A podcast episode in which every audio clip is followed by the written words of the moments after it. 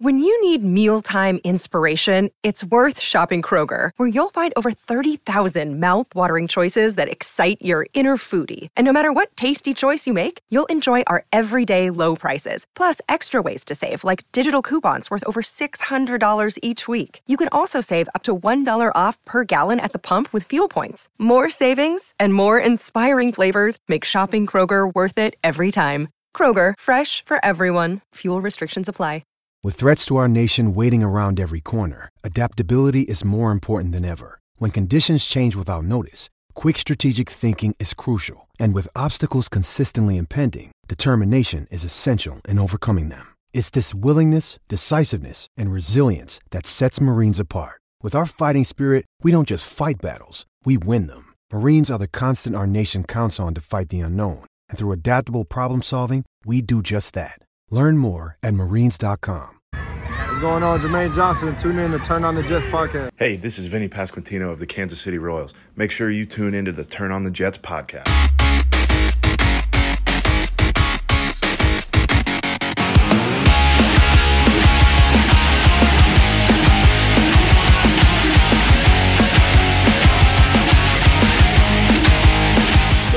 Everybody? Welcome back to another episode of the Turn the Jets podcast. I'm your host, Will Parkinson, at Will Paul 11 on Twitter, Instagram, and TikTok. Another episode. It's a packed week on the TOJ Pod feed. As always, Brad Spielberger is about to hop on. Uh, hop on here. We'll talk a little bit Jets Broncos and start looking forward to this Jets Eagles matchup. Um, that is one that I'm actually really excited for. I know it's uh, maybe not the sexiest matchup with Jalen Hurts versus Zach Wilson, but um, there's certainly some really and entertaining and you know impressive matchups uh, upcoming Sunday. Brad, how are we doing today? I'm doing great. How you doing? I'm uh and you should be doing fantastic. Your Bears have looked have had a pulse for two weeks in a row. They should win this week. Um are the playoffs? No, I'm just kidding. Yeah, all right, really. Yeah, pump the brakes. Yeah, I mean, I, I obviously love Justin Jefferson. Never going to root for anyone to get hurt, but for him to miss his first game ever uh, against the Bears is, isn't the worst thing in the world. Uh, yeah, the offense is actually has a pulse, like you said. Uh, but we're, we're, here to talk with the Jets, obviously. But yeah, yeah, it's, it's of fun. course. No, of course. It uh, you know, it's again, it's one of those. We're getting to the point of the season now. We're kind of starting to figure out who everybody is. The first four weeks is always a crapshoot in, in the present day NFL, obviously with preseason and everything like that. We're starting to kind of get into that time period, um, you know, where teams are starting to figure out who they are and who's legit, who's not. We obviously, you know, a couple days removed now from Jets Broncos. What were your biggest takeaways from that game? Because it kind of felt like the Jets were like a played a C plus game and still did win by double digits on the road. Yeah, I think a couple things that are also going to feed into the Eagles matchup that we'll talk, touch on a little bit here. But I think it was Jermaine Johnson's best overall game as a pro. Uh, he's had splash plays, but I do think there are games where he has two to three splash snaps and then kind of isn't noticeable other snaps. He had five pressures, had a sack, but I also thought was better against the run, setting the edge, doing a lot of the little, you know, details and nuances of his game. I mean, Bryce Huff now leads us in pressures on third and fourth down. Uh, he's seventh in total pressures, despite being 119th in pass rush snaps among all defenders. Uh, he's absurd. And then the offense, and this, this does tie into Philly for me. Um, I think Tyler Conklin, like maybe he wasn't healthy at the second half of last year. Look, we agree he's not like a game breaking dynamic player, but throwing him up the seam, attacking the middle of this Philadelphia defense at the second level, I think right now is how you beat them. Um, and I think that needs to continue to be a focal point because the run game against Philly is, is not going to be there. You're not going to get Breece, you know, going for 177 realistically, probably uh, against Philadelphia. So a lot of good things we saw that I also think carry over into this matchup. Yeah, it's going to be interesting. I, I almost feel like it's the game plan offensively that they had against the Chiefs. It's it's right back to two weeks ago where a lot of play action, a lot of getting Zach in some favorable matchups over the middle of the field, some two man routes that um, kind of max protect and things like that. I felt like they kind of got away from it because of the matchup against Denver. I know there was a lot of oh, it's run, run, pass, and there, you know um, there were some you know graphs that came out today. The Jets I think are second or third in the NFL and run, run, pass on. Um, it's not surprising, but how impressive was Breece? I know, you know, there's a lot the Eagles do really well, you know, against the run from a defensive line perspective. I don't think their linebacker is very good, but how impressive is Breece? Not even 12 months removed. Looks like an alien. I mean, he's, I think, all time the number one in yards per carry. Um, consider like uh, after a certain amount of carries, I don't remember the exact number, and 7.2 yards a carry on 54 carries this year. He's sixth in the NFL in rushing with half the amount of attempts. Devin is the only other guy that's like even in this stratosphere of you know yards per carry. Yeah, no, it, it is remarkable. I think we often, when a guy does this, we then lose sight of how often this is not the case. I mean, look at Javonte Williams in Denver, hasn't looked the same this year. I think his knee injury was a bit, you know, uglier than, than Breece's. It wasn't as clean of a tear, but still, and it happens all the time. I mean, Michael Gallup in Dallas, I don't know if we ever see the pre ACL tear Michael Gallup. I'm not just kind of naming random players, but the point is, like, we need to appreciate what we're seeing from Breece. He's making players miss in space. I think we may have talked about this when I was at training camp he would cut a couple times and then he would come back to the the huddle and kind of like look at his knee or shake his knee out a little bit and just like after a hard cut specifically and now I think you are seeing that he trusts it. He doesn't have that that kind of maybe, maybe hesitation to make a hard cut. And I still do think you know, he's been chased down on a couple of these, you know, 80 yard carries. I think he's going to house them going forward. Like, I think it's only going to get better as well, where guys are not going to catch him if he gets ahead of steam. So, no, it does need to be appreciated for sure. As a receiver, he's been a factor. I was going to mention that as well. The Eagles are, I want to say they've allowed the fifth most receptions to running backs in the NFL. They tend to gang tackle and don't allow a lot of yards on those catches, but still, if you can get five yards on first down with a, with a running back, you know, pass that's better than probably what you're going to get on a first down carry. But like you said, I also think that game plan against Denver, look, their run defense is like historically bad. Like run, run, pass. Sure, no one likes it. Sure, it has some negative connotations. In certain matchups, it's probably not the worst idea. And the last point you mentioned, what it can help establish, Zach Wilson is 19 of 28 for 200 yards and two touchdowns on play action for us. Like that, no interceptions. Um, like he's been good off play action. So you know, obviously you can do that without having a good run game. They shouldn't go away from it against Philly, even if the run game isn't working. But obviously, it does help set up those concepts and, and clear, you know, clear lanes because these Philly linebackers crash. They, they, they bite on play action. Zach Cunningham is we, we we measure bite distance under expected. It's kind of this metric we have looking at the average, you know, how much play action pulls in certain linebackers. Zach Cunningham is literally the leader of the last like four years. Like he's a phenomenal run defender but it, that's his game, right? So, so anyway, that, that needs to continue to be a focal point in, in this matchup. Yeah, look, I, I tweeted out. I know it doesn't mean anything, right? Because it's two years ago. Zach Wilson's arguably best half football he's ever played in the NFL came against the Eagles, and that was a much worse Jets team. Um, he was 12 of 14 that first half, 108 yards, three touchdowns. Like, and then he wasn't even really bad in the second half. He barely touched the football, and that was the Jets defense was the worst defense in the league again, that was the year, you know, that was the nine and eight Eagles that got boat raced in the, in the playoffs. I kind of wanted to ask you quickly about this defensive line because I think there's the two there's two matchups specifically, or really three. I think that we're this game is going to come down to. I think it's the Jets offensive line. I mean, the Jets defensive line versus the Eagles offensive line. Best offensive line in the league. I would say a top five defensive line in the league right now for the Jets. Um, maybe it's better, um, but you know, comfortably, let's say they're, you know, t- top one and top five unit. The DeVonta Smith, AJ Brown versus Sauce Gardner and DJ Reed. Um, and then third, Darius Slay versus Garrett Wilson. So, like, what of those matchups most intrigues you? And where do you think the biggest difference maker is in those? Like, which one of those matchups is like we look back on Monday and the Jets win or the Eagles win? Like, which one are we probably talking about the most? Yeah, we're probably a broken record here, but there's a reason the Jets allocate the resources the way they do. It's the defensive line against the, the Eagles' uh, offensive line and Jalen Hurts in particular. So Jalen Hurts has a 51 uh, grade when pressured without a blitz, which is 20th in the NFL. The Jets are fifth in pressure rate without blitzing. So when you send an extra rusher, I think Jalen Hurts, the modern version, does a very good job. I think you actually could uh, get after him early on in his career when you blitz because I think he did hold on to the ball a little bit too long, maybe not pull the trigger on hot routes. And now he, you know, he trusts Dallas Goedert and, and various different, you know, short route type players just get the ball out quickly. So I don't think you want to blitz him a ton, but yeah, getting home without blitzing so far this season is how you've been able to manage Jalen Hurts that's going to be the story of this game again. Yeah, it'll be interesting. No one throws outside against the Jets like at all anymore. Um, and I would say that's Philly's biggest advantage. I know they run the football really well, and like I'm not sitting here telling you that like D'Andre Swift hasn't like played well. Again, anyone could run through those holes, so I'm not really sure I buy so much that D'Andre Swift is like is this like new running back. He's good. Don't get me wrong. I don't think he's a McCaffrey, Breece Hall level back. And I think the problem is, is that you know I don't think Jalen Hurts has looked like particularly good at all. Um, I actually think your take of him not being a top five guy is aging. I don't think he was either. Um, he was trending towards that, but I don't think he's played at all like a top five guy. If anything, he's been a middle of the pack guy and kind of more the Jalen Hurts of two years ago. Um, what do you make of him so far? Because I know it was like you taught a lot of heat in the offseason of, you know, you went on different things and was, oh, do your quarterback rankings and you had him like eight or nine or something, whatever it was, yep. Which I think was totally fair. Um, why is he struggling? I mean, he's I think he's had Connor Rogers pointed out on Badlands, he's had turnover worthy throw in every in every game. I think he's four interceptions, could have six or seven. Um, and I, I know he's been banged up a little bit. It's the shoulder last week. He's an alien because the way his ankle rolled, the fact that he didn't even miss a single second is crazy. But like, what's kind of going on there? Is he is it a regression? Is it teams figuring out the Eagles? Is it the new OC? Like, what's going on?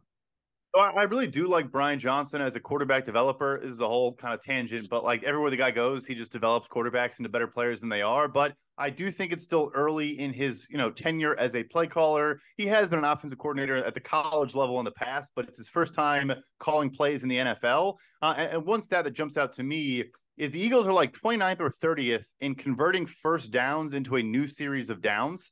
Um, you know, so they're they're not really being aggressive on first down. They are pretty good in second and third down. Obviously, they're a good offense. They're like eighth in EPA per play, eighth in success rate. But but I, I think they're not being as aggressive on early downs, and they're getting into like some second and eight, third and eight type situations. As good as their run game is, it's not you know it's not working every single time. And I think that's that that's the biggest issue that I've noticed from a you know high level game plan, play calling, you know type of of avenue. But also, yeah, look, Jalen Hurts for me, it still is a top 10 quarterback, but I had him at ninth and I thought it was remarkably fine and and like not a slight in any way, shape, or form. It's top 10 in the NFL. I don't even know if I've noticed like uh, the injuries, I think is probably a good point, but it's weird too. They get down the red zone, they don't throw the football. Like there's been a lot of weird kind of approaches they've had in certain aspects of the game. I mean, you saw Jason Kelce freaking out on the sideline this past weekend. Look, that's what he does. Like he doesn't care they're five and zero. Oh. He could care less that they're five and zero. Oh. But it's just been clunky. Like I wish I had a better, you know, answer than that beyond the play. It's just it just doesn't look very smooth and rhythmic. And maybe that gets better over time. But just occasional missed throws or a guy runs a route and, and Hurts clearly thought he was going to run a different route. Like little stuff like that has happened throughout the season for them. Yeah, I also think Philly played an absurdly easy schedule last year, and like a lot, they're they're so good up front in the trenches on both sides of the ball. Kind of like you can kind of sleepwalk and be sloppy through games, knowing it comes down to it. They're going to get a third and one. They're going to pick up that. But in the red zone on offense and on defense, they've been horrible. Um, it's the Jets have not been good on offense, but on defense, they're I believe either the first or the second best team in the NFL at holding teams to three. That's a huge key on Sunday. The Eagles are going to move the ball. The Jets defense is not built to give like limit you in yards. They're built to between the 20s, you know, they can kind of give you a little space unless, you know, obviously you want to get after the quarterback, but they're not going to sit like they kind of crunch down when it when it matters most. It seems like they did against Denver on Sunday as well. They got to hold Philly to three. They got to, you know, I know Philly's got a good kicker and everything like that. You know, MetLife's a, a disaster with wins sometimes. So who knows? But at the end of the day, like holding Philly to three and just buying yourself extra possessions is huge. The other thing is the Jets were 0 for 5 on Sunday in the red zone. Um, you go back and watch it. There's different reasons. Play calling, I don't think was spectacular. Uh, I think that's fair. I think Zach Wilson missed two throws that one was a throw that I, the throw to Garrett Wilson, which he, you know, kind of threw behind him. If he leads him there, I don't know if it, it's a touchdown. It just felt like you gave him a chance. Um, and the one that that's frustrating, and I can assure you from asking the people that were involved in the play, um, I didn't say it was the second read out of nowhere. I can tell you for a fact, without saying who said it, multiple people told me that was the second read. Zach, you know, had Conklin wide open in the red zone. Is that kind of the key? I know it's the trenches. I know we talk about that, but it's the Jets holding the Eagles to three and then capitalizing for seven if they get the ball down in the red zone, right? 100%. 100%. And, and one thing which kind of ties into red zone, the Eagles are actually on, on defense are 30th in third down conversion rate allowed this year. They've, they've been, which again is not me saying get third manageable. You still need to attack this defense on early downs, but but I think those money downs and those obvious passing situations are going to be critical to get, like you said, to get seven instead of settling for field goals yourself. Um, and I really do like attacking the middle of the field to me. Look, I mean, Darius Slay and James Bradberry also very good players, but I think you can go at them. You know, they're older guys now. I think you can pick your spots and go at them. Like as of today, I would say Garrett Wilson has a slight mismatch over either of those guys because of how good he is. But I really do think like attacking the middle of the field with Breece, with Conklin, occasionally Uzomah, you know, et cetera, Lazard, et cetera, et cetera, I think is ha- has to be a focal point. I-, I, know the video you're talking about where Conklin's just like screaming wide open. Yeah, like you got to see it, and, and it's going to be hard to see it because his pass rush is as good as anyone's in the NFL. But but it has to be a like a clear message throughout the week that you beat this defense over the middle. So obviously the Jets are not expected to win. Um, they're seven point dogs in their own building. The Eagles are five and zero. The Jets are obviously two and three. I guess kind of on both sides here before we wrap up. The Jets lose Sunday. Does it change your perspective on where they are going into the bye and going forward? And if they win Sunday, how much does it change the perspective? Is is this really how I keep calling it a house money game because I feel like the way the schedule opens up, like there's a good shot you're five and four going into that Buffalo game. I guess if they win Sunday, the expectations ratchet up to like you could be right back at six and three, just like you were going into Buffalo last year. Um, you know, in week 12. Like, I guess how important is this game? Because it's one of those non-conference, you're an underdog, like you've already beaten the Bills, you've you know, should have beaten the Chiefs. You feel really good about that. You obviously laid an egg against Dallas. Like, are we looking at more of a Dallas game or more the KC Bills game where it's like, oh wait, the Jets are really good against good teams, and outside the Dallas game, they've looked really impressive against pretty much everyone other than New England. I think it does matter that it's a close game. Like if they lose, but it's it's a Chiefs title, maybe not happening in the same manner, but it's a it's a good game. And the big thing for me, speaking of that game, we talk about how this defense is kind of bend don't break to a degree. They need to tackle in space and not allow yards after the catch and force missed tackles, which they did the first, you know, the beginning of the Chiefs game. Uh, uh one other game, I forget what it was. They, and then they kind of like righted the ship and figured things out. But but that for me is the key. Is like you're they're going to complete passes on you, but if you tackle them as soon as they get the football, I think this is going to be a competitive game because it's just been so hard to get explosives against this team. Um, and the Eagles also haven't really done incredibly well throwing the ball deep downfield either. So, yeah, they don't need to win, but I think it would kind of be a great like. There's no such thing as moral victories and all that. We know that, but if you lose by one score against Philadelphia going into a bye week, and, and there's a lot of good there, I think it would still kind of you know build some confidence and and have them feeling like okay we we've now competed with the best of the best in three or four different games. Who's to say we can't continue to do that and maybe swing some of these one score results the other direction? Um, so yeah, I think that matters from that perspective. And then and also just how does Zach look against one of the best pass rushes in the NFL? He's not going to be like it's going to be hard. No quarterback has played well against them this year, really. Uh, but if he's competent, if he gets the ball quickly, avoids sacks, avoids turnovers, like it, it's going to be a, a, good message going into this bye week. I was going to say the last thing to finish up here, and we'll talk more about it next week going into the deadline. What does Zach have to do Sunday to quiet the Kirk Cousins, which obviously is much more of a thing now, but I still not sure it's a thing.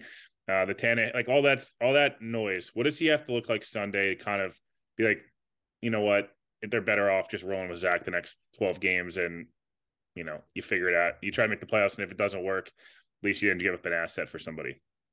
Yeah, I think frankly the Jets are less inclined to do the Kirk Cousins type move than maybe Minnesota would be at this point. I think they really do kind of want to see this thing through uh, and see what they have and figure it out.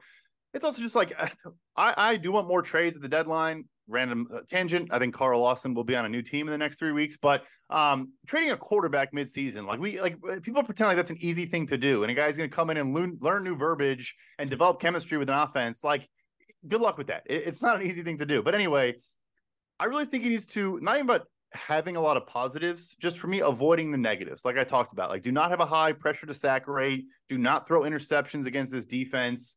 Don't try to throw like throw bombs down. Like Reed Blankenship stands 50 yards away from the line of scrimmage and just wants to ball hawk and pick you off. Like, don't buy into that and play into that because I think you can attack this defense right now. They've given up a lot of points to a lot of teams and, and yards as well. So yeah, long answer short, I care more about avoiding the negatives than I do seeing a bunch of positives from Zach Wilson in this game.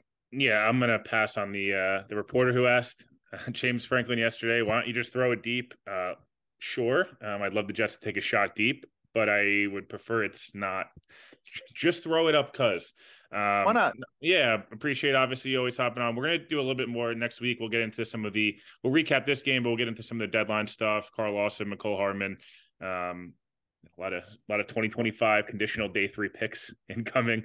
Um, Jets will be stacked with 2025 six rounders um, by next week. But appreciate you obviously hopping on as always. Make sure you guys are checking out Brad's work and uh, we'll have Mike Renner coming up after this. Everyone enjoy the uh, the rest of your Wednesday. What's going on, everybody? Welcome back to the Turn the Jets podcast. I'm your host, Will Parkinson at WillPaul11 on Twitter, Instagram, and TikTok. Hope everyone enjoyed today's earlier episode with Brad Spielberger of PFF. We talked a little bit of uh, some Jets Broncos, looked forward a little bit to Jets Eagles. Now joined by a good friend of the show. I think first time since you've uh, started the messenger, Mike uh, Mike Renner. Mike, how are we doing today, man? I'm doing great. Yeah, I took like a hiatus. I w- I didn't want to do like any media all off season. I was I wanted to take like real time off. I did that. Now we're back. We're back talking some ball here. Yeah, no, I'm excited. Uh, excited to have you back on. Um, obviously, kind of starting to get in that pivotal stretch of the NFL season now, right, where teams kind of are shaping into who they really are. Um, kind of figure, you know, injuries have hit everybody at this point. The AFC East is a bloodbath of, of star players that have gotten hurt at this point. I guess what's your takeaways? We'll touch on Rodgers in a second, just because obviously diehard Packers fan and the whole thing. But what's been your kind of takeaway of the Jets' first five weeks here? Is like, are they should they be happy at two and three? Like, should they feel? I don't know. Like, where I guess where do you stand with what they've done so far? I think all things considered, they probably should be happy at two and three, because I mean, after that week one and week one, like first drive, like blow like they they were you can't you can't put like a mental price on it what happened to them the next few weeks right? Like like they went from expectations of super bowl now to like being lost. Like you you, you just you can't you don't have you're not coming with the same the coaching staff's not coming with the same energy those next couple weeks but then i think they've rebounded. You played kc tough. Past week against denver you look like a completely different team than you have uh, the rest of the season. Like and zach wilson's played some of the best stretches of football we've ever seen from his career. And so I think there's reason to think that the troops can rally, right? Like you're, all you're hoping right now is you sneak it back into the playoffs and Rodgers pulls a miracle out uh, his ass here. So uh, I think all things considered, again, for like the most crushing blow a franchise has been dealt since 08 Tom Brady week one. Like you have to think that you still having a shot here with kind of the rest of the AFC not looking unbeatable. I think you have to be a little. You just have to be okay with it as a Jets fan. Yeah, I think if they would have lost last week to Denver, I think we're having a different conversation. Yes. And then it's like, okay, now you're a few weeks removed. Zach Wilson beat Denver last year. Like you should beat Denver this year. Um, obviously, you talked about week one. Probably the coolest. I've talked about this a bunch. I've never seen an environment like that that I've personally been to in my lifetime going to Jets games. I've never seen anything like that. You're obviously grew up a Packers fan, you know, obviously a Packers fan. A, were you like excited to see Rodgers, or were you kind of like, I hope this guy sucks this year? And B, he didn't really get hurt ever in Green Bay, and the couple times he did were freak injuries. Anthony Barr, cheap shot, and breaks his collarbone, a couple concussions. Like he's never gotten hurt like this, and then he stands up. It was that was that not one of the weirdest things we have ever seen, at least in the last fifteen years, as you mentioned, the NFL. It really was. I I, I was truthfully rooting for them. I, I, was rooting for him to play the whole season as a Packers fan, at, at minimum, you know, or no, 75% of the snaps, yeah. whatever the threshold was. But no, I I had them number one in the power rankings heading into the year. I thought this team was an Aaron Rodgers away from really being able to kind of I don't say steamroll the AFC because the AFC is nasty, but like to being able to be in every single game. And I mean, you saw it that week one. Like they beat Buffalo without him. Like this is a team that's unbelievably talented, especially on the defensive side of the ball, to where they should be in a game with every single team that they face. And now, with a quarterback like Aaron Rodgers who can elevate, uh, you know, a supporting cast that's especially that wide receiver, probably top heavy. You know, after Garrett Wilson, you're you don't have a lot of difference makers in that receiving corps at the moment. But like, that's fine. Rodgers did that three years ago with Davante Adams. That would have turned into you know one of the best offenses in the NFL. So I didn't think it was that big a deal. Now, obviously, Zach Wilson's a different animal. You're going to have to be a run heavier team. But yeah, I, I, I do think that that week one again was just like is such an unbelievable blow to a franchise, and I, and I'm sad for Aaron Rodgers because I wanted him to do well. I wanted him to look good because I think he's got a lot of unfair hate for a lot of his off-field stuff, uh, and people thinking he's doubting him of his on-field when I don't think that's ever been the case. I think even this last even last year with the Packers, I think I don't think a lot of it was his fault Uh, a lot of the shortcomings offensively, as we're kind of seeing now with the Packers offense this year. I was just gonna say, I know I saw a lot of a lot of the Packers dialogue all off season was like, oh, Jordan Love, if he's just like just as good as Rodgers last year. I was like, it's not like he was bad. Like he was fine last year. He was not, you know, the reigning two time MVP. I want to kind of ask you about a guy that draft wise was in Breece Hall was he's a running back. We've seen him in the NFL's kind of gone with running backs. It's kind of feeling like this year the really good backs like a Breece Hall or whatever. Like Jonathan Taylor did get paid after all that. Saquon Barkley and Josh Jacobs, not as much. It's a little bit of a different situation because both franchises are kind of a disaster right now. Um, Are you surprised at all? I guess that Breece Hall came back this efficient, and like the fact that I, I know he's only played whatever eleven NFL games at this point, but I think he's yards per carry, the like all time leader in an X amount of snaps that's played. Like he's done some really insane stuff for a guy that running backs don't matter, but when he plays, the Jets are just a way better football team.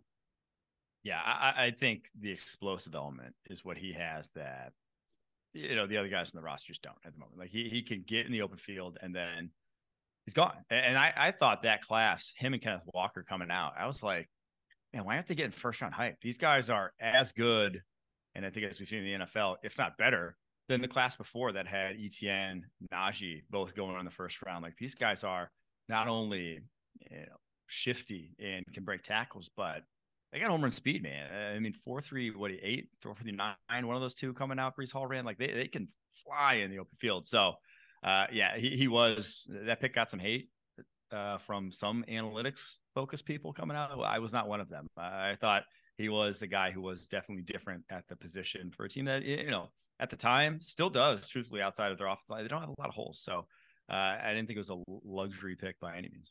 Yeah, no, definitely uh, glad they did not take Malik Willis, um, as as we've seen. Um, but yeah, no, in terms of you know, kind of looking forward here, Jets match up with the Eagles, you know, this week, and you know they have some lighter games coming up on the schedule. You know, Giants, Chargers, Raiders. They have the Chargers at home, which we know a Brandon Staley team traveling cross country in prime time is due for a couple of horrible fourth down decisions and um, and some weird defense, but it feels like this is a house money game. I know it's hard to say house money game at two and three, but the Eagles are five and zero. Oh, haven't looked great.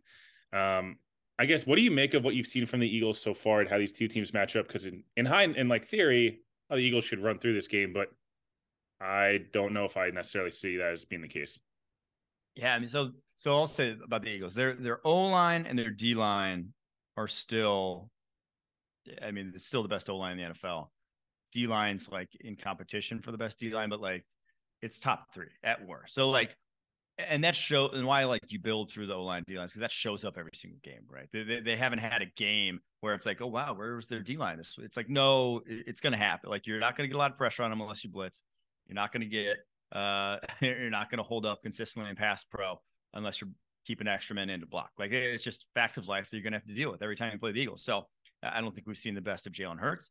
I don't think we've seen the best of guys like DeVonta Smith. I, think there are vulnerabilities on this Eagles defense that you can attack, but you're going to have to get around those two things. And so that's why the Eagles still 5 and 0. Still, I think they've covered more games than they haven't at this point. Still, like they're they're still for as like disappointed as Eagles fans are, they're still the a top three team in the NFL. So it's going to be tough. You're going to need explosive plays. You're going to need big plays. You're going to need Zach Wilson to to do something. You can't rely just on the running game to beat this Eagles team. So uh, I, I, think you hit the nail on the head there, though. It, it is just the game. If you're going up in this one as a Jets fan, like you're not expecting in a million years to win. So uh, anything looking good at all uh, will be, you know, an encouraging sign going forward. I know we obviously talked a little bit about Zach Wilson.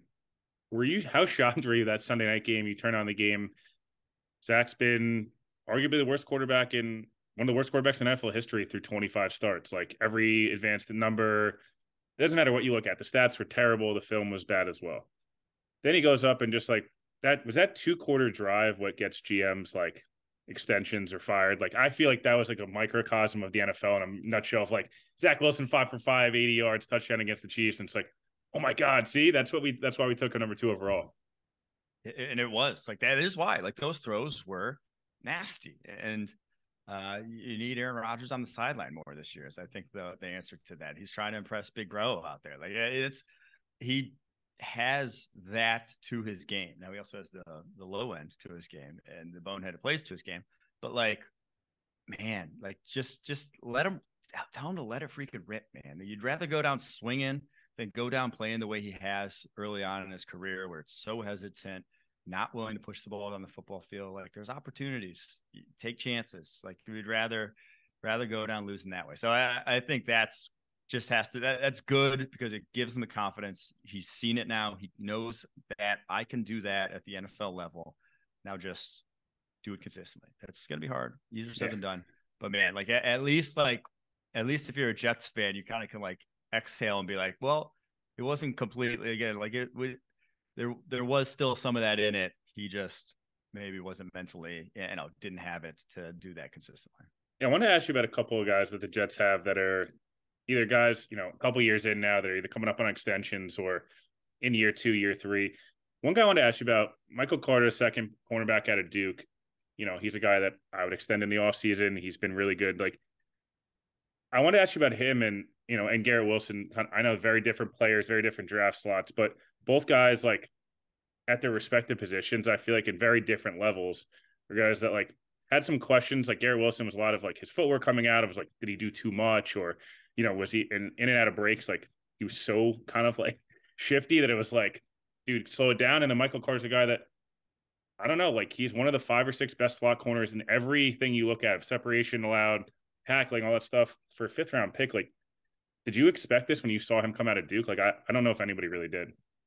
I did not. And, and slots like to me one of the harder positions to project because not a lot of guys like not a lot of guys play slot at the collegiate level. And, and so like a lot of times you're projecting outside corners to the slot and it's not the same when you don't have to worry about the vertical element you play the game differently and it's a lot more you know tackling's a lot more important physicality is a lot more important so uh, i'm of the opinion that it is you know depending on your scheme it's it's at least as valuable as a linebacker you know maybe it's not as important as a pure outside corner but especially with nickel being base defense today how the teams are playing in pass coverage that's as valuable position as a linebacker. And so I, I, don't think it's one where you just say, you know, we'll plug and play someone else. We, we can find another guy in the, in the draft in the fifth round. It's like, yeah, they do get depressed a little bit in the draft in terms of their value. I think we saw that Brian Branch this year falling to the second, like one of the best slot corners already in the NFL.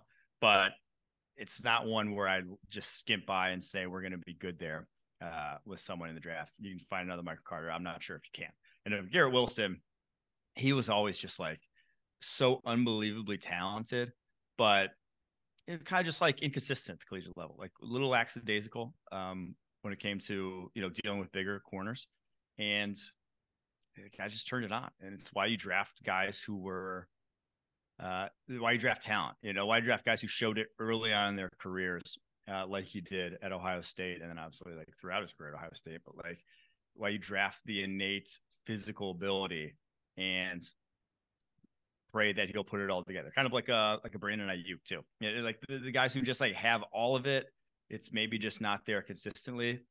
You bet on those guys figuring it out because the high end's so high, and his high end right now is you know top ten receiver in the NFL. Yeah, no, I, I totally agree. It's he's a guy that like just like had freaky, weird athletic ability that's like he just put it together. Um, he did put it together in college. It's not like he was like an unfinished product. It's just like sharpening up and refining some of those things in the route running and stuff like that you know, we've seen a big success. Last guy I wanted to ask you about, you mentioned, you know, linebacker. Quincy Williams has played like a top four or five linebacker through five weeks. I transparently always thought really high upside. It's really fun to watch play football. The issue is every good game was followed by a game where it's like, dude, what are you doing? Like, that's what it just felt like. Now it's like 90% of the time it's like really good and he's a athletic freak and he hits like a missile. So like, are you, I mean, I remember Connor Rogers saying when he got it came out was like, dude, I don't know what they're doing picking this guy in the third round. Now looking at it, him at six a half million dollars a year is like a steal. It's it's true though. Like, what were they doing? Because like, it's a position. I mean, it's kind of like quarterback where, yeah, like you.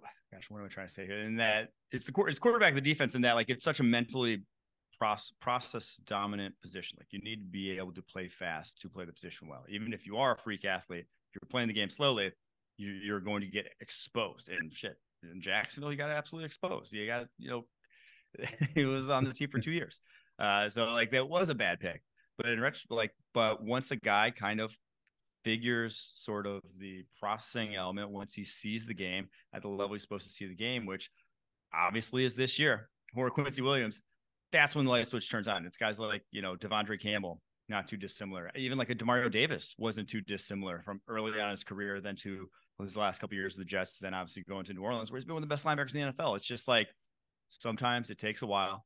Um, unfortunately, not a lot of teams have that time. That's why you don't want to be starting a ton of rookies and second year guys at linebacker because not a lot of teams have that time to afford. But man, uh, you're not wrong about saying he's top five linebacker in the NFL because that guy is everywhere on the field for them now. Can't believe you brought up Demario Davis in a Jets podcast. That's a that's a touchy subject. He we, they let him go twice. Um, no, I want to ask you quickly before we kind of before we kind of wrap up here. Obviously, the Jets are not going to be in this quarterback, you know, discussion. You know, we'll talk about USC Notre Dame, you know, quickly in a second. But there's the Drake Mayes and Quinn Ewers, obviously Caleb, you know, Michael Penix, um, you know, on and on. Bo Nixon, uh, Bo Nixon of the world. We asked, we talk, we'll talk about this obviously when draft time comes around. But through five weeks, have you been in like has it lived up has this class lived up to the hype for you through five weeks of tape or, or six weeks i guess whatever six seven because college football is the most annoying week zero and week negative one um, or has it kind of been like we hyped this up all summer they've been good but they haven't quite been as good as i was kind of expecting to watch on tape well, so I was of the opinion that coming in this year, like there was two guys I would draft in the first round, and then that was like it. So it was Drake Maye, Caleb Williams. To me, they both lived up to the hype so far. Like they're one two in this draft. I, I, don't see anyone like unseating them at this point. It would be a real surprise for me for anyone to have to do that by year end. But after that, I was like, you know, ton of guys, ton of names. No one I feel good about putting in that first round conversation yet. That to me, I think has changed. Like with the way eh, a number of these guys are playing, and not even didn't even mention like Shedeur Sanders, who I don't want to say came out of nowhere, but like you saw it against the FCS, but didn't see it against the FBS. Like everyone was thinking, like you know, we'll see when he does make it there, and he's put himself in that conversation as well. So I, I think you may not have like you know, it may not be like six first rounders, but I think you end up with somewhere around four or five. But then like six or seven more guys on day two, which that, that's that's the interesting thing about this class compared to others is that there's so much top hundred type of talent quarterback position guys you'll take a flyer on, like a you know, like Will Levis's from years past, like Desmond Ridder's of whatever, where it's just like, I mean, they're really good. Maybe they have a little issues, but like there's so many of them this year that I, I, do think they've lived up to the hype. Like there's not a lot of guys who I saw from their tape last year who I think are playing worse and have fallen off and are putting themselves out of that conversation. Kind of everyone's like like the JJs, the McCarthy's of the world, the Quinn Ewers of the world, the Shedeur Sanders is they're kind of like putting their names back into this conversation that